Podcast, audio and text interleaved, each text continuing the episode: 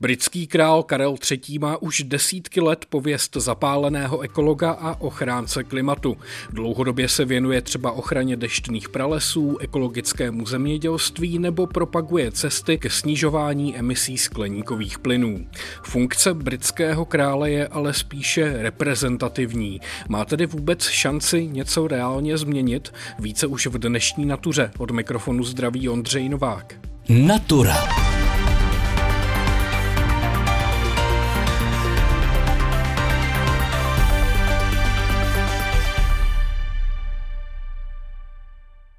With a growing global population creating ever increasing demand on the planet's finite resources, Tehdy ještě princ Charles loni na klimatické konferenci v Glasgow apeloval na světové státníky, že je nutné bezodkladně snížit emise a podpořit technologie na zachytávání uhlíku z atmosféry. Dnes král Karel III. byl podle některých komentátorů jediným státníkem v sále, který se nestal ekologem ze dne na den.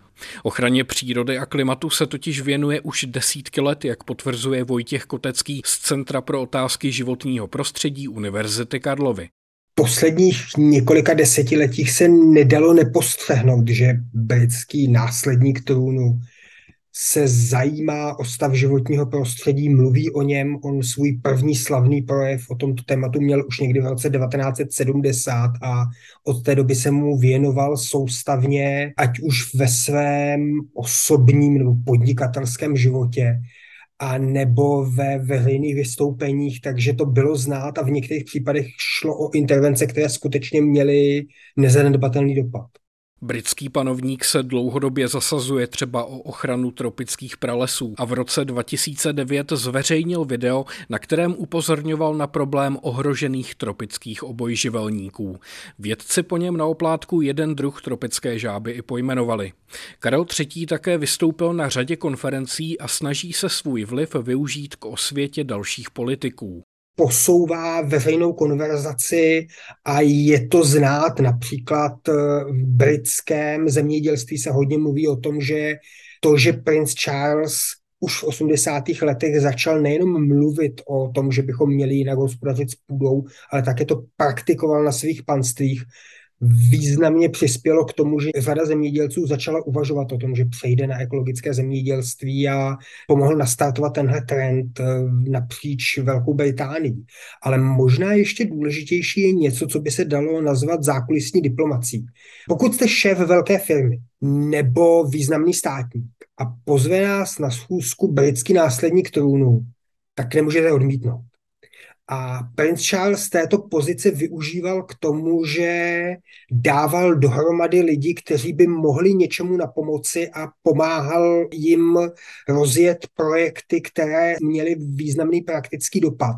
Dobrým příkladem je jeho práce na ochraně tropických pralesů, kde před eh, necelými deseti lety dal dohromady státníky z na jedné straně bohatých zemí světa, Evropy, Severní Ameriky a na druhé straně tropických států, které přicházejí o své tropické pralesy, což má samozřejmě důsledky na místní život a místní krajinu, zásobování vodou. A otevřel dialog mezi těmito dvěma skupinami zemí o tom, jak by bohatý svět mohl pomoci chudším zemím v ochraně jejich tropických pralesů. Skutečně to mělo dopady a na samitu o klimatu v Glasgow už vznikla první smlouva, která by měla zakotvit konkrétní postupy, konkrétní opatření a ta smlouva je z jisté části důsledkem těch starších iniciativ, které prince Charles svojí autoritou dokázal rozjet. Kromě politiků se král Karel zaměřoval i na ovlivňování podnikatelů, aby podnikali udržitelněji a zodpovědněji k planetě. Jde hlavně o jeho iniciativu za udržitelné trhy a také iniciativu Terra Carta. Dával dohromady šéfy některých velkých firm, kteří mohou něco ovlivnit k tomu, aby začali měnit například své vlastní dodavatelské řetězce a požadavky, které mají na své dodavatele.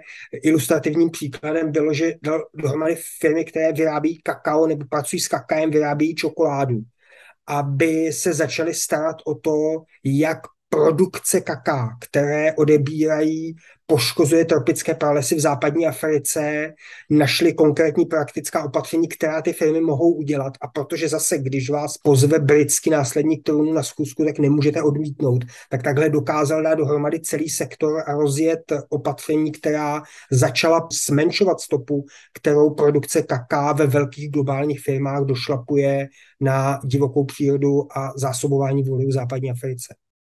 Když se zeptám trochu skepticky, myslíte, že skutečně takováto iniciativa má ty praktické viditelné dopady? Pozorujete to vy sám? Dopady samozřejmě budou trvat desítky let. Je to věc, která se posouvá pomalu. Nicméně první přínosy se nedají nepostřehnout. Takže ten dopad tady nesporně je, ale možná je důležité, že ten největší přínos je v poměrně úzkých tématech, kde Prince Charles dal dohromady lidi, kteří mohou nějakou velmi konkrétní věci pomoci a rozjel nějakou konkrétní iniciativu. Možná tohle je daleko důležitější než obecné proklamace, které možná posouvají veřejné mínění, ale jejich praktický konkrétní dopad je nejspíš omezenější. Král Karel se v posledních letech věnoval své iniciativě za udržitelnější trhy. Do toho rozjel jakousi iniciativu, teda karta, kde rozdává firmám jakési certifikáty o tom, že podnikají udržitelněji. Tak to se třeba mě laicky jeví jako něco podobného jako třeba koncept ESG. Tak myslíte, že tohle je třeba ta cesta, jak skutečně i to tržní hospodářství nasměřovat do nějaké udržitelnější formy? Určitě ta práce s firmami je věc, která má smysl a kde právě Prince Charles svojí nepřehlednutelnou osobností mohl významně pomoci některé konkrétní firmy do konkrétních věcí zatáhnout. Mám trochu pochybnosti o tom, jak užitečná jsou obecná deklaratorní prohlášení nebo snahy firmy jak celkově posunout, protože to je věc, kde jedna postava, jakkoliv eh, monumentální, má přece jenom omezený vliv a daleko důležitější je postupný proces rozhodování v té firmě, který začíná na konkrétních tématech. Takže možná důležitější jsou spíš ty konkrétní praktické iniciativy, než eh, velké vše zahrnující projekty. Nicméně i ty pomáhají zase nějak posunout konverzaci například právě uvnitř firm a možná zasahují díky tomu, kdo o nich mluví, i lidi, kteří by se toho třeba i uvnitř firm jinak nemuseli účastnit, nemuseli by to považovat za důležité. Vysvětluje Vojtěch Kotecký z Centra pro otázky životního prostředí Univerzity Karlovy. Ačkoliv je král Karel III. hlavou Velké Británie, jeho vliv na politický život je spíš formální. Zároveň mu ale jeho postavení poskytuje nemalý mediální prostor, který využívá ke komunikaci problému klimatických změn. Podle Ondráše Přibyly z projektu Fakta o klimatu může taková osobnost skutečně pomoci rozšířit o světu, ale také paradoxně odvádět pozornost od problému samotného k poddružným věcem. Myslím si, že ty otázky jsou v tom vlastně dvě. Jedna je, jaký smysl mají symbolické činy a případně symbolické osobnosti. A ta druhá otázka je, jak se vlastně dívat na rovinu individuální zodpovědnosti, protože ta se s tím bude jako nutně prolínat. A do toho ještě vstupuje nějaká tendence nás lidí vidět v lidech buď hrdiny nebo padouchy, a e, to se zvláště u těch symbolických osobností jako králů nebo celebrit hrozně těžko potom rozlišuje a chápe, že jsou to také lidé, přestože symbolicky mohou hrát roli třeba krále. Mně přijde hodně smysluplné, aby symboly ve společnosti byly, ale zároveň je důležité, aby to byly symboly, které jsou srozumitelné. Jako obecně symbolické činy dávají smysl a symbolické figury, které mohou představovat nějaké hodnoty, ať už tím, že o nich mluví, nebo tím, že třeba jedou přes oceán jachtou a ne letadlem, tak to samozřejmě něco ve společnosti dělá, ale je potřeba si uvědomit, že to je symbolický čin, že to není praktická ukázka, jak se to má dělat. No a že to tím pádem vlastně je nějaká reprezentace nějakých hodnot. Vy sám se věnujete komunikaci klimatické změny. Tak eh, jakou roli pro vás právě hrají tady tyto veřejné figury, které můžou sloužit jako ty symboly? Jakým způsobem vám to třeba pomáhá v té práci? Já bych řekl, že to někdy může pomáhat, ale někdy to tu práci komplikuje. Často lidé ty symboly zaměňují za tu praktickou ukázku, jak by se to mělo dělat. A že se z toho vlastně stávají zástupná témata. To, co my potřebujeme řešit jako společnost, je, jak jako společnost zvládneme snížit celkové emise. A proto je naprosto zásadní, jakou máme energetiku, jaký máme průmysl.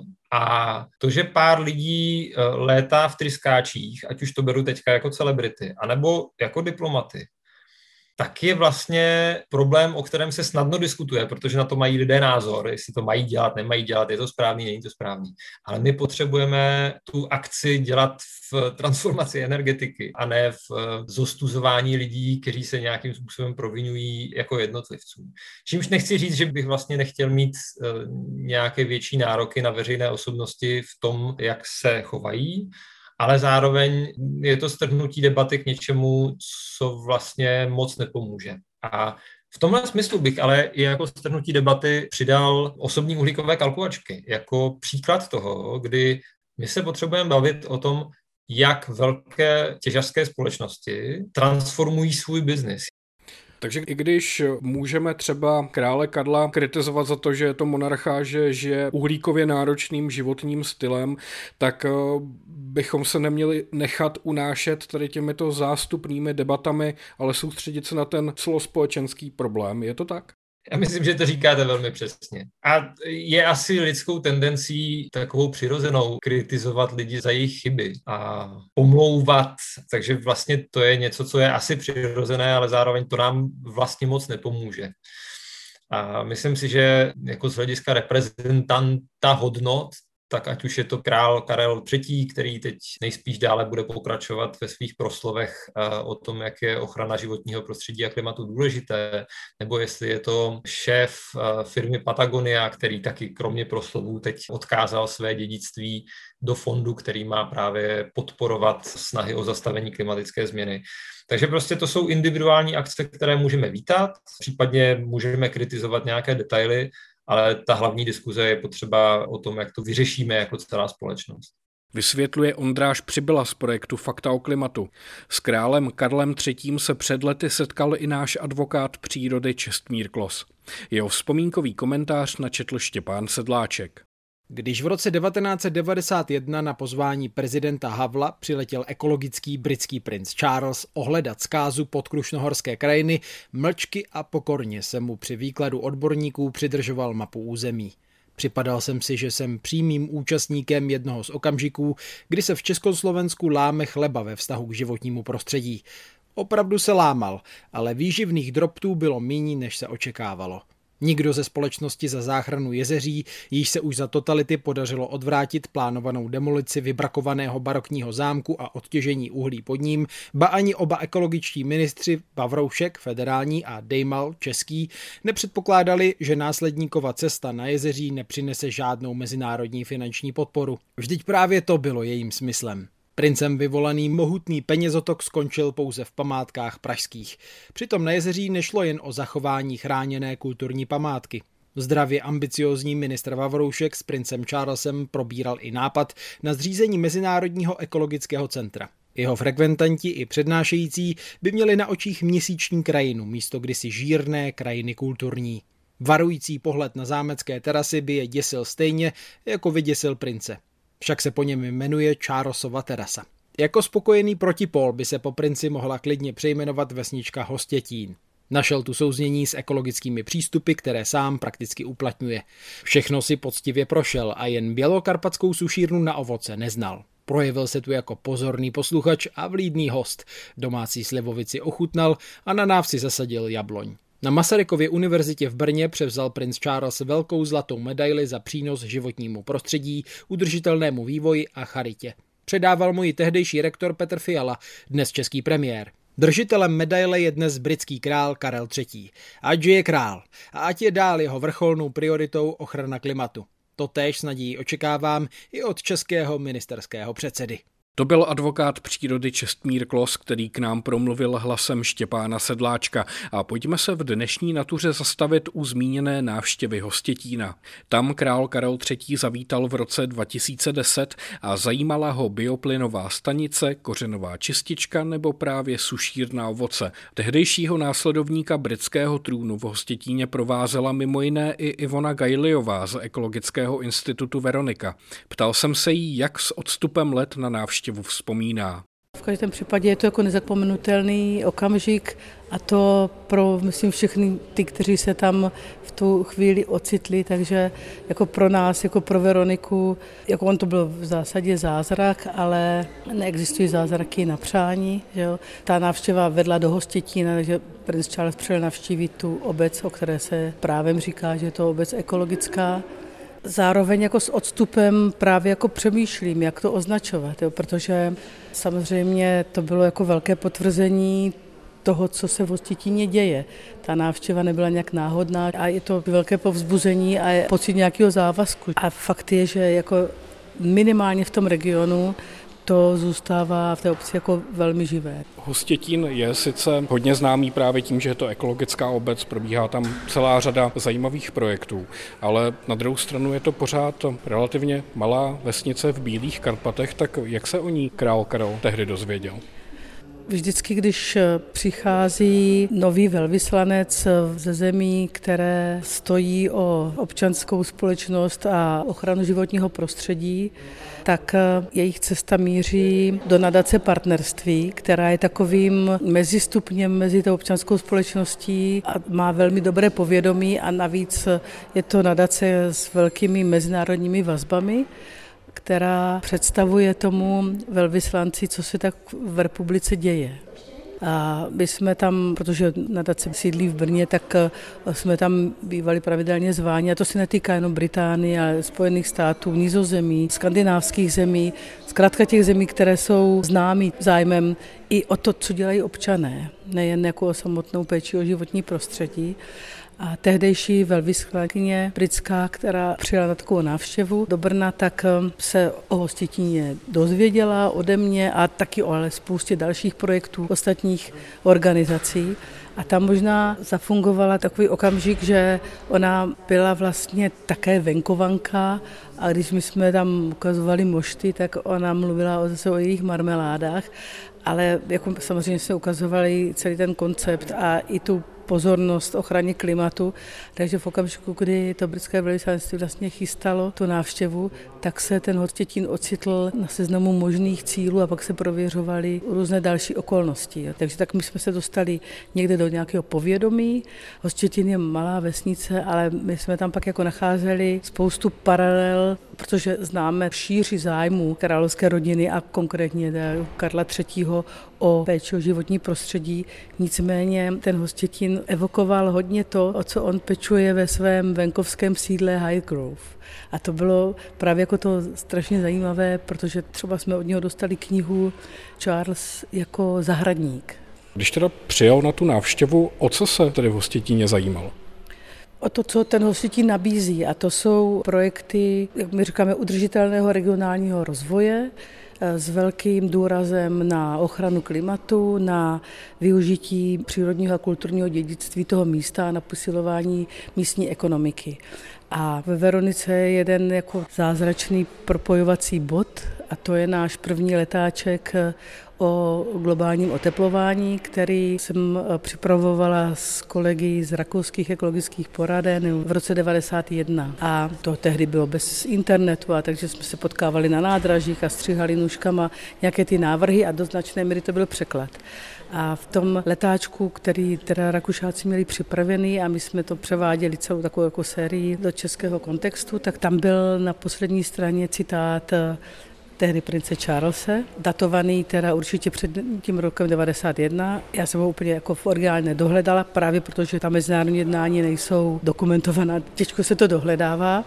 ale bylo to určitě před rokem 92, před tím samitem země v Riu a tam se píše, že snahy o ochranu klimatu lze jen uvítat. Škoda ale, že přicházejí o deset let později. A s tímto povědomím já jsem vlastně vstupovala do toho neziskového prostředí ekologických organizací a to nám zůstávalo jakoby v hlavě a protože já jsem se dost zabývala ochranou klimatu i v dobách, kdy to nefungovalo ještě jako běžně, tak vlastně pak po těch 20 letech nastává tento okamžik, já jsem mu ten letáček ukazovala a že tak jako on se nestal ekologem, protože to je teď jako ve floru, tak my jsme měli to štěstí, že jsme se propojili dokonce na tom klimatickém tématu, protože pak je to ještě ta záležitost biodiverzity a těch tropických lesů a pralesů. Takže to je takový jako velmi osobní, velmi spjatý s Veronikou a to se nedá vymyslet. Jo, to se muselo stát.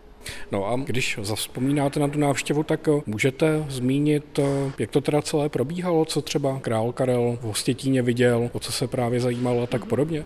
Zmínil se, že to malá obec, a takže tam jde snadno pěšky obejít vše to významné, co se tam od těch 90. let v té udržitelnosti nebo ekologii událo. Ta návštěva začala ve výtopně na biomasu a to je projekt jako hodně zajímavý, protože i ten tehdy měl štěstí, že se vlastně stal testovacím projektem kyotských mechanismů na snižování emisí oxidu uhličitého. Takže tam jsme začínali a tam já jsem právě měla to štěstí, že tam jsem ho prováděla jako přímo v té výtopně a potom procházel krátce obcí, šel se podívat na kořenovou čistírnu odpadních vod, uviděl sušírnu ovoce, pak navštívil naše centrum, první českou veřejnou stavbu v pasivním standardu, kde jsme s ním jako krátce poseděli, pobesedovali a pak ještě uviděl hostětinskou biomoštárnu. A ta návštěva skončila na návsi a to celé je možná kilometr a něco. Viděl málo z krajiny, ale při cestě z Kunovického letiště asi viděli tu krajinu Bílých Karpat. Pochytili jsme i to, co se mu tam nelíbí, třeba u výtopný fotovoltaika. Říkal, že by kolem toho nasázel nějaký keře, aby to tam tak jako nestrašilo v té krajině. Ten dům náš jako ocenil tak, že neplýtvá energii, ale zase jako architekturu. On je v tom velmi konzervativní a zabývá se ochranou památek, tak toho nijak neuchvátilo. Já jsem taky někde četl, že před koncem té návštěvy se král Karel vydal na nějakou procházku přes pole, kde na něj čekal člověk převlečený v kostýmu žabáka. Je to tak? To byla součást té vycházky, šlo to tak jako polík té kořenové čistírně, tady za vesnicí a pak sadem. Ještě zmíním, že tam byli, skoro bych řekla, jásající davy. Strašně moc lidí si vzalo volno a v Hostětíně tam byli snad 2000 lidí ve 200 hlavé vesnici, kteří se přišli podívat. A tady tím špalírem teda jako odešel potom k té kořenové čistírně a tam byl člověk, naše kolegyně, která je vnitřně od, z podstaty ekoložka a která dlouhodobě sledovala jeho iniciativy na ochranu tropických žab a tak ona tam, bylo to úplně mimo ten protokol, při cestě přes potok, ona byla schovaná pod mostkem a ukázala se a měla cedulí tropické žáby, děkuji za vaši podporu nebo za vaši ochranu. Jo. Takže to mělo jako velmi hluboký smysl, ale nebylo to v tom protokolu, nevěděla to ta ochranka, co jsme tak zmiňovali, tak nám jako nedoporučovali takový nějaký odchylky, ale nikdo nám nic nezakázal, nepřikázal, nebo tak, co máme říkat, dělat dělat. Takže ano, byla tam žába a bylo to moc hezký a je to i výborný obrázek. A toho krále Karla III. to potěšilo. Ve při té návštěvě měl jste pocit, že opravdu rozumí těm problémům, chápe, co všechno v Ostětíně vidí a že ho to skutečně zajímá? Věřila jste mu to? Věřila jsem mu to, protože on mluvil o tom, to mám taky, kořenovku mám taky, jo. topíme dřevem, ano. A jedinou věc, kterou v Hostěčině obdivoval a neměl ji a řekl, že ji nemá, to byla sušírna ovoce, stará sušírna tradiční. To bylo jako naprosto přesvědčivé, přesně ví, co je potřeba i v tom pěstování a krajině rozumí samozřejmě. Říká Ivona Gajliová z Ekologického institutu Veronika a to je z dnešní natury vše. Od mikrofonu se loučí a příjemný poslech dalších pořadů Českého rozhlasu Plus přeje Ondřej Novák.